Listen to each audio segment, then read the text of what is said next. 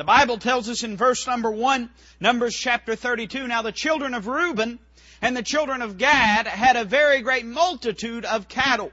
And when they saw the land of Jazer and the land of Gilead, that behold, the place was a place for cattle, the children of Gad and the children of Reuben came and spake unto Moses and to Eleazar the priest and to the princes of the congregation, saying, Ataroth and Dibon and Jazer and Nimrah and Heshbon and Elealeh and Shebam and Nebo and Beon, even the country which the Lord smote before the congregation of Israel, is a land for cattle, and thy servants have cattle. Wherefore, said they, if we have found grace in thy sight, let this land be given unto thy servants for a possession, and bring us not over Jordan. Now listen to Moses' answer to that request. And Moses said unto the children of Gad, unto the children of Reuben, Shall your brethren go to war, and shall ye sit here? I want to read that statement again. Shall your brethren go to war, and shall ye sit here? Would you pray with me tonight? Heavenly Father, Oh Lord, all is vain except the Spirit of the Holy One comes down. And God, unless you speak to hearts, nothing will be accomplished. I thank you for the wonderful singing, the way that you've met with us already today in the morning service and already in this service. But Lord, I pray that your word would be quick and powerful, that it'd be effective in the hearts of your people. If there's one amongst us that's lost, show them their lost way. Father, show them also the way to Calvary. Show them that they don't have to leave this place alienated from Christ, but that they can know Him as their Savior. Lord, I pray that you would show us that which is most needful for our hearts. Lord, uh, we didn't want to just come here to play church.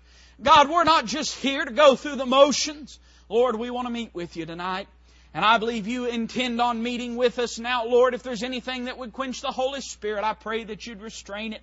And Father, that when we leave this place, we'll know that we've met with you, we've heard from you, we've obeyed you, and we've given you glory. Father, we love you. We thank you for it. In Christ's name, amen. We find ourselves with the children of Israel. Uh, there in the wilderness. Uh, they're beginning to conquer the lands that God had promised that they would conquer. And it's very interesting that the request given by the Gadites and the Reubenites in many ways echoes the modern Christian today.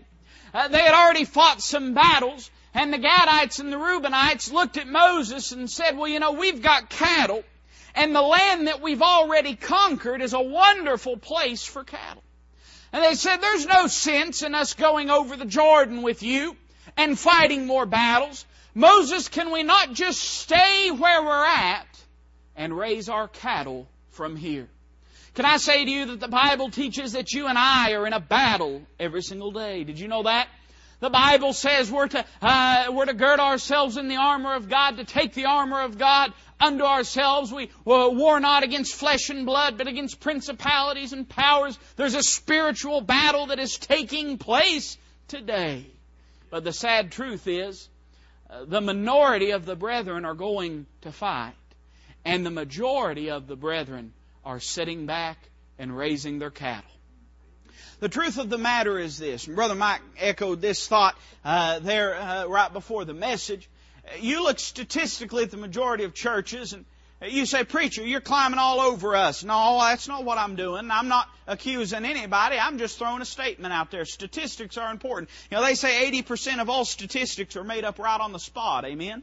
And uh, in most churches, about 10% does the work. And the other 80% are just floating along. I don't know if you realize this, church, but we're in a war today.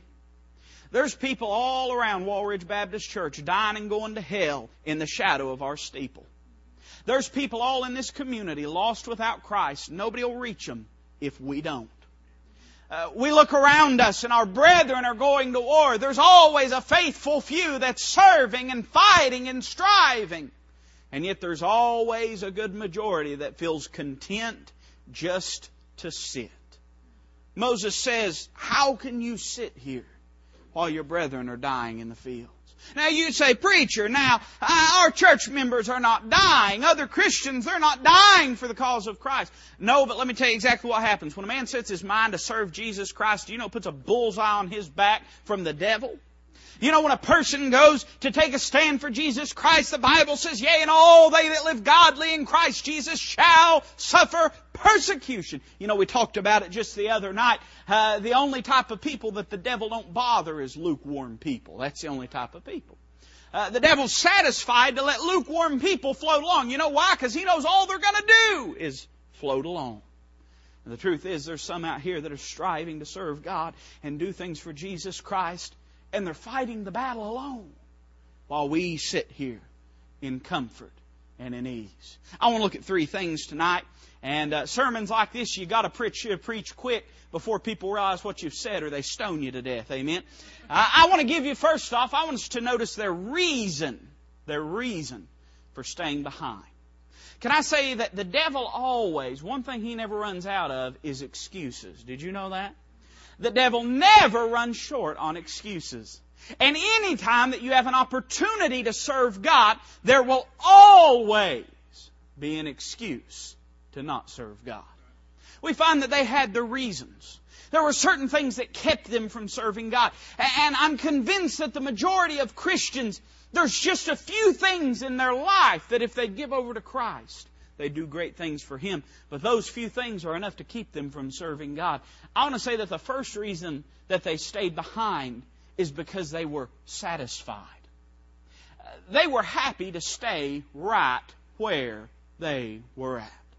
They didn't care if any more land was conquered. You know why? Because they had theirs. You ever met anyone like that?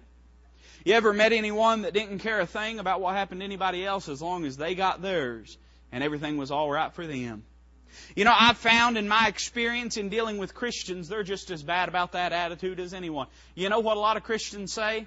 Well, hey, at least my family's saved.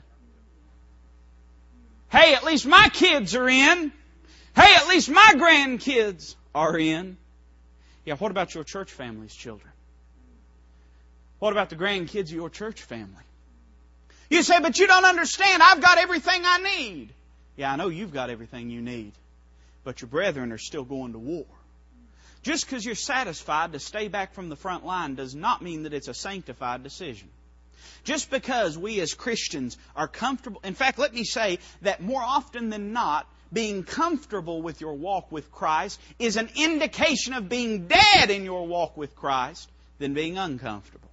Nothing has ever been done for God with spare change and spare time. Nothing has ever been done for God inside of our comfort zones. Anything that's been done for Christ, we've had to step out of those comfort zones. You know, it's an uncomfortable thing to serve God. I, I hate to drop notice on you. I know the TV preachers would, would uh, me and them would disagree on that. And let me say, me and them disagree on a lot of things. Amen. But uh, can I say that serving God is not always an easy thing? Uh, it startles me sometimes to watch and listen to TV preachers to see how drastically anti-scriptural they can be. How can you preach that if a man is right with God, it's going to mean monetary prosper, uh, prosperity when our Lord died and didn't even have a home to sleep in? How can you preach that a man is never going to bear sickness if he's right with God when you read the book of Job and see a man that lost everything? And he was righteous, and the Bible says he retained his integrity and he cursed not God. The truth of the matter is this. Nine times out of ten, when a man serves God, that's what brings adversity in his life. And nine times out of ten, people don't serve God because they're satisfied with where they're at. I've said it before and I'll say it again. You have just as much of God as you want to have. And that's true of me too. Every single one of us. God said, draw nigh unto me in the book of James. Draw nigh unto me and I'll draw nigh unto you, saith the Lord. You know what that means? God says, the ball's in your court. I'll be as close to you as you want to be.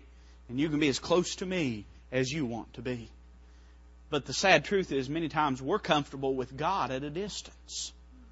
We'd rather have the battlefield far away because we're satisfied. Let me say, secondly, because of substance. They made this statement. They said, uh, you know, this is a place for cattle. By the way, you know, all through the Bible, you got to watch them places for cattle. Lot made a decision based on a good place for cattle, and it meant the ruin of his home. And a good place to cattle for cattle is not always a good place to raise your kids either. They said, well, you know, uh, we've got all this cattle and this is a good land for cattle. You know what they were saying? There's money in it here. There's money in it here. Let me tell you why a lot of people don't serve God. They're too busy trying to make money to serve God. I mean, I'm just being honest with you, friend. Vote me out at the end if you want to. But I, I need to be honest with you. Most people don't serve God to their fullest because they are making money and it intervenes with their work for Jesus Christ. You say, preacher, you're against making money? No, friend. You give me all the money you want to. Amen. No, I'm not against making money. I'm just against anything that takes your attention away from Jesus Christ. They said, this is a good place for cattle. Why don't we just stay here? It's a good place to raise our cattle and make money. Why don't we just stay here? Can I say that I've seen the lives of more young people ruined when they had to cash a paycheck than I have any other time? And I don't speak that as a pastor. I speak that as a youth pastor. I spent time working with teenagers as a youth pastor, you know. I, I don't know if you knew. Could you imagine young people liking me? Isn't that impossible to believe? What would, I don't even, old people don't even like me. Why would young people like me? Amen? But, uh, and I found that young people, we, you know, we live in a different time than we used to. Uh, we live in a time when now most kids have to work not to learn responsibility, uh, but because the things that they want are too expensive for anybody to pay for for them. Isn't that right? Amen? When you were a young person and you got a job, it was what? You wanted to get a car, you wanted to put gas in it. That was about it. Now young people go out and they get a job. Why? Because they need a new iPad. Why? Because they, they need, uh, you know, new clothes. Design. Have you ever lived in a day when clothes have been so expensive? Isn't it ridiculous? But the truth of the matter is, many of them do so. I don't have a problem with a man making money. Make all the money you want to. Tithe on it, amen, but make all the money you want to. But don't do it at the destruction of your personal walk with Jesus Christ. Let me ask you something. When work takes you away from God's house, what's the end result of that? You know, I've asked young people that before young people that start working and they start missing church on a regular basis. And I ask them this question Do you intend on never coming to church again because you've got a job that pays you eight bucks an hour or whatever it is? The fact is, there's nothing in this world more important than your walk with Christ. Don't allow substance to keep you from going to the front lines. Let me say, thirdly, their safety kept them from going to the front lines. You know, I, am going to drop some knowledge on you now. I know this is going to be put on your theological waders. Amen. This is deep. But did you know that most fighting in a battle, you know where it takes place? The front line. I know that's deep. Amen. Some of you have seen war movies. You know what I'm talking about. Others of you, this is all new to you. I know that. But most fighting takes place on the front line.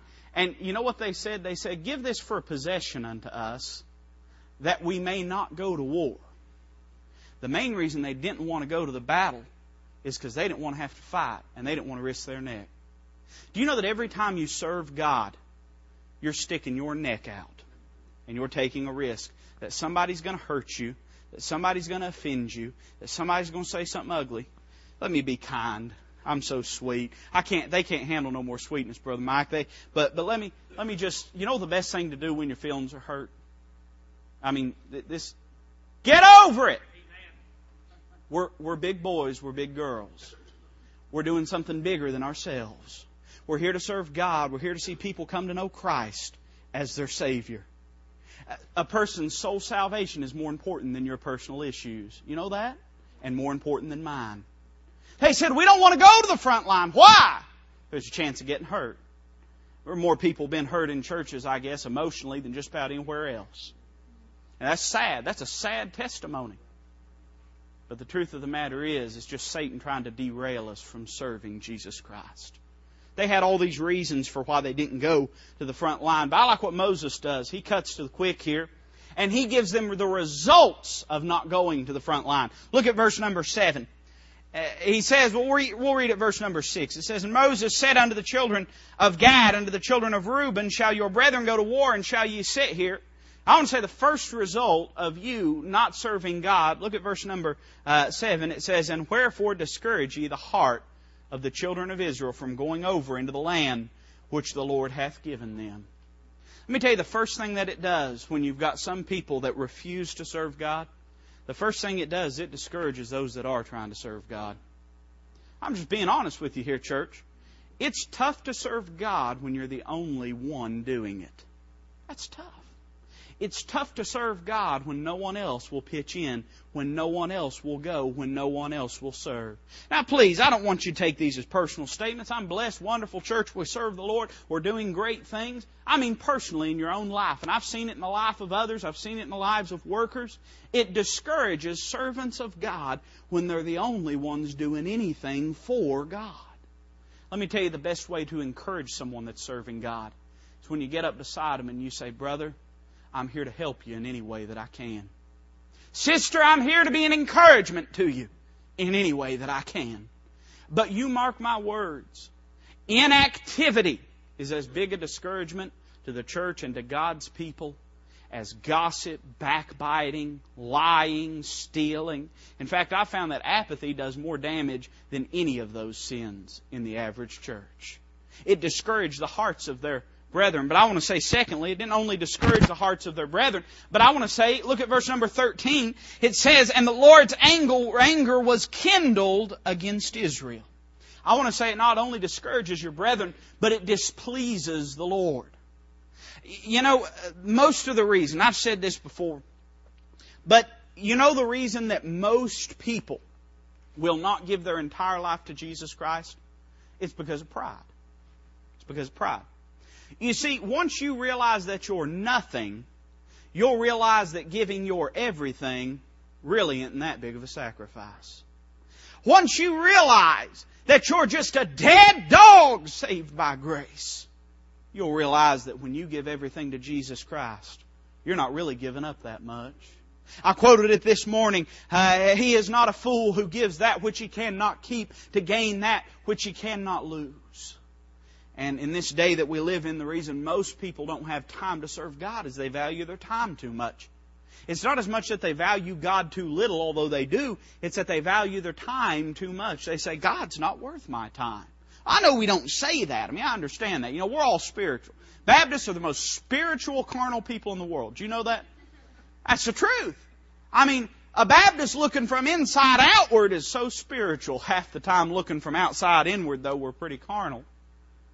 And let me say that the reason that we will not give our time is because we just think our time's too important.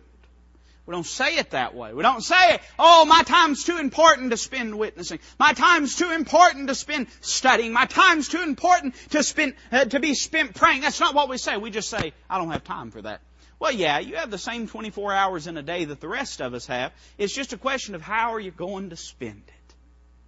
It's a question of how you're going to spend it. Time is one of the most universal elements in all of existence. Everybody is given the same amount of it in a day, assuming they don't die. Amen.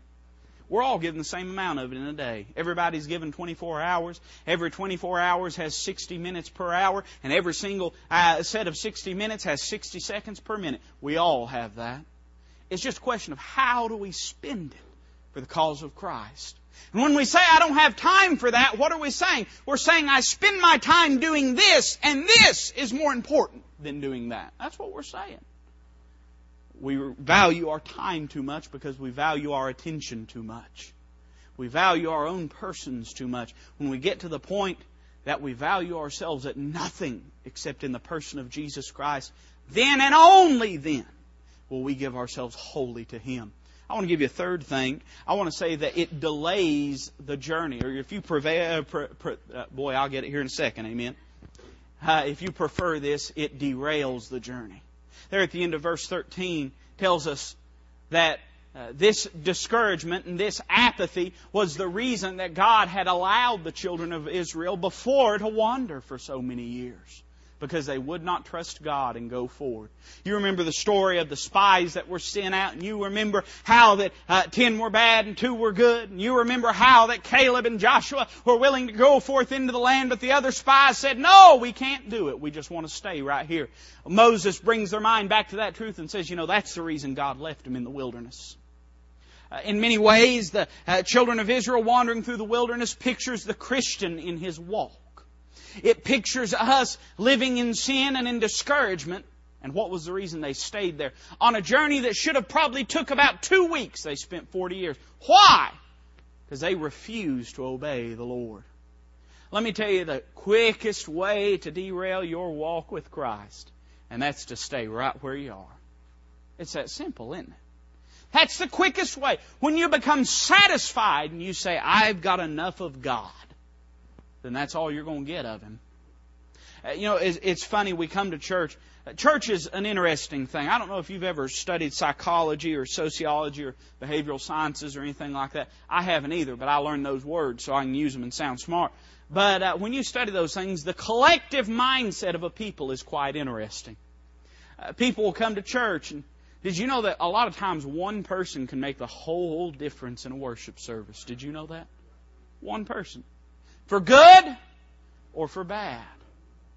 It's funny how much we depend upon each other. And we come so often times and and uh, people leave church and and I'd say this about other churches, not just our church, but they leave church and I'm sure there's times they go out the door and go, "Whew, boy, that was good." I'm sure there's times that they go out the door and go, "Whew, Boy, that was rough. and yet, you know, many times we come to church and we get out of it what we put into it. We get what we expect. When we come to worship, we worship. When we come to complain, we complain. When we come to be distracted, we're distracted. It's all about how we go in, what our mindset is we find in this passage that it derailed them, the fact that they refused to go to war, the fact that they would not. And one person unwilling to serve Jesus Christ can affect an entire church. We have to all be willing, we have to all be ready. I want to say that we see the results of this, but I like this. This is where it gets sweet. I mean, this is where it gets happy. Amen. Uh, you can, we can put a cherry on top of the last part of this sermon. It's going to be good. I want to see the resolve. Can I say that I'm thankful that when I do wrong, God will forgive me and allow me to do the right thing? I sin. Bulletin. I know. But I sin. I do wrong. I mess up. I fail. And very rarely is it accidental either. Amen?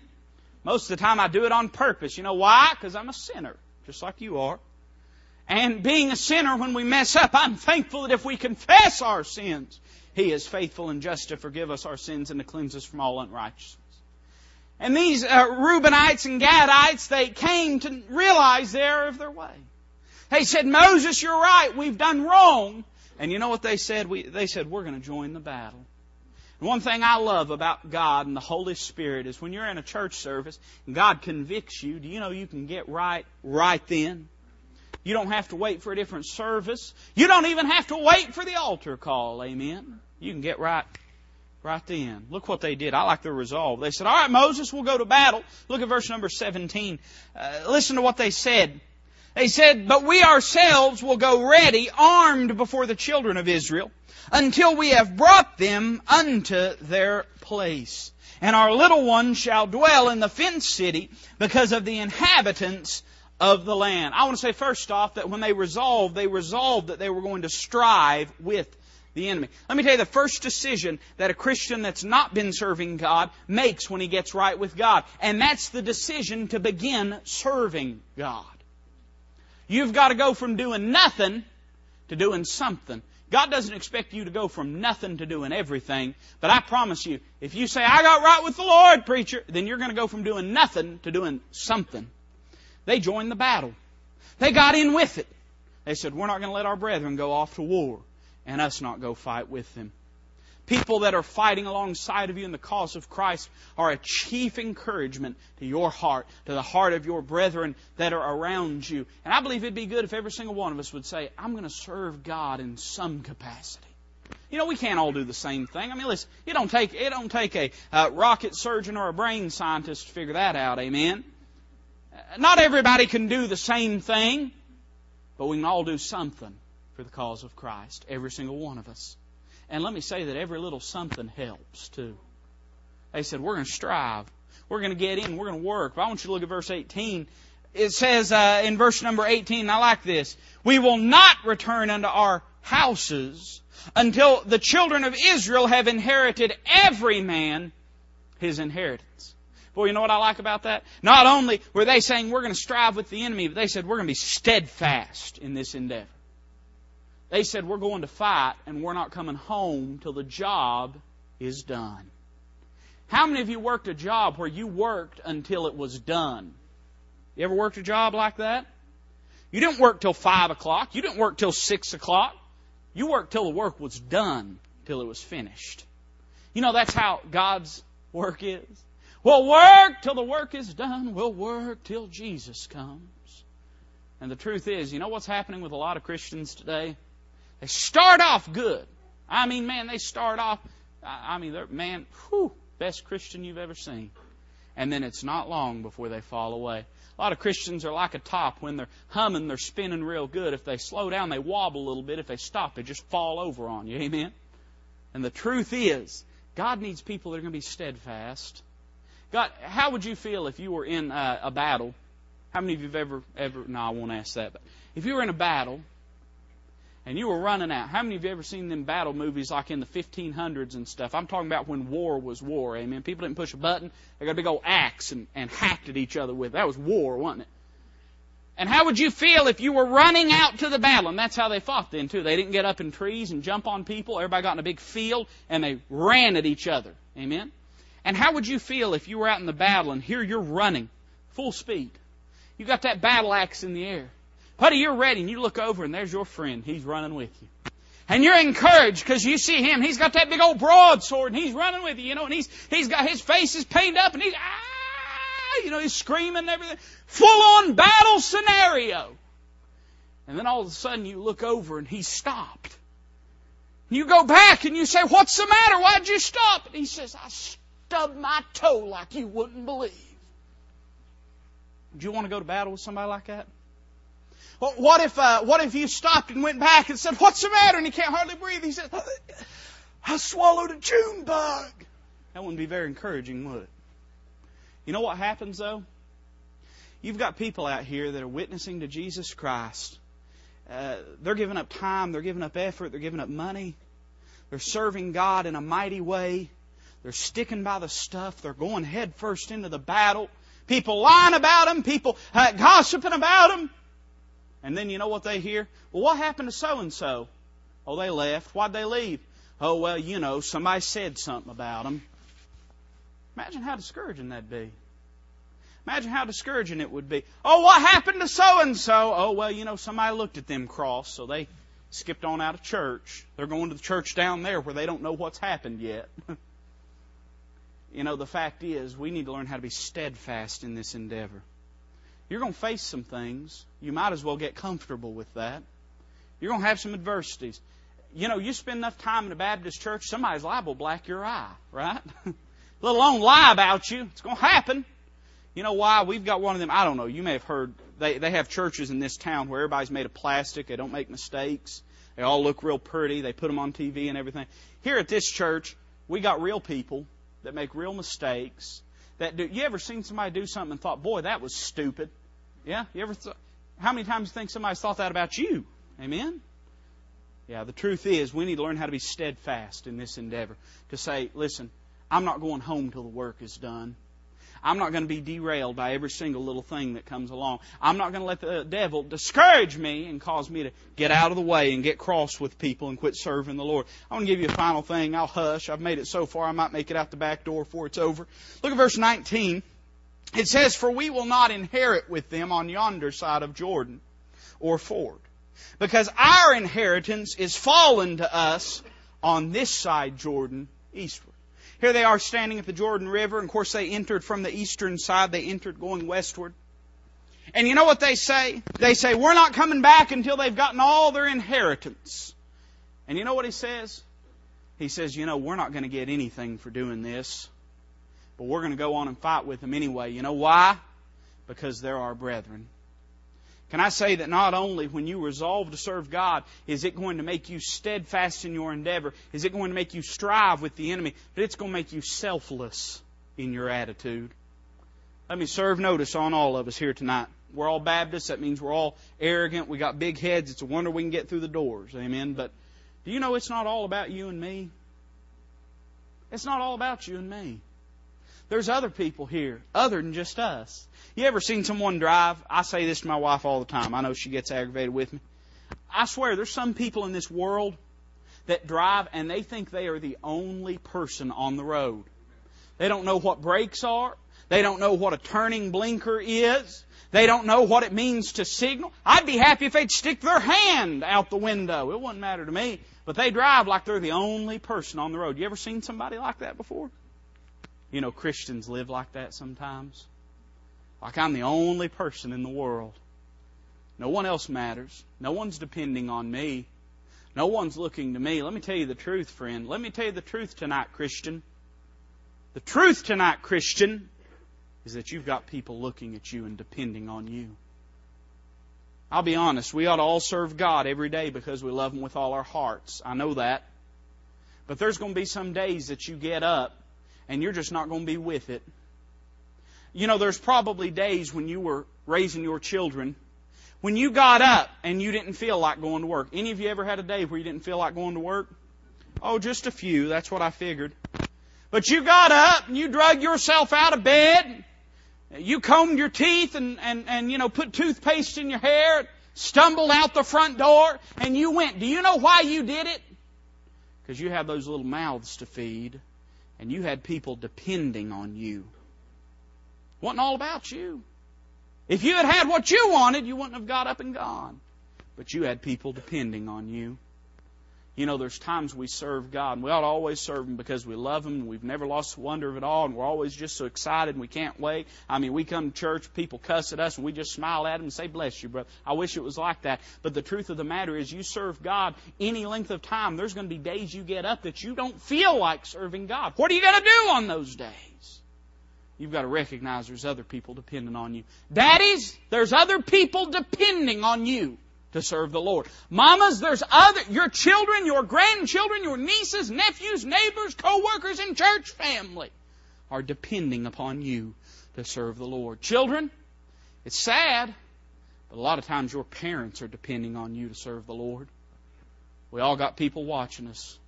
The question is, what are they seeing when they do? I like their resolve. I think every Christian ought to be that way. I'll admit I'm not always that way, but I'd like to think that most of the time I am. And if I'm not, I want the Lord to help me to be that way. Tonight, if God's spoken to your heart, I want you to get right with Him. I don't just want you to raise your hand. That's good. But do you know that it's not enough to get diagnosed? You go to the doctor tomorrow and they can tell you that you have cancer and that won't cure you of cancer. Just because God has dealt with you does not mean that you have dealt with Him. So tonight, I don't just want you to raise your hand. I want you to come down to the altar and deal with Him. I don't just want you to acknowledge that there's areas of your life you need to surrender to Christ. I want you to come to the altar.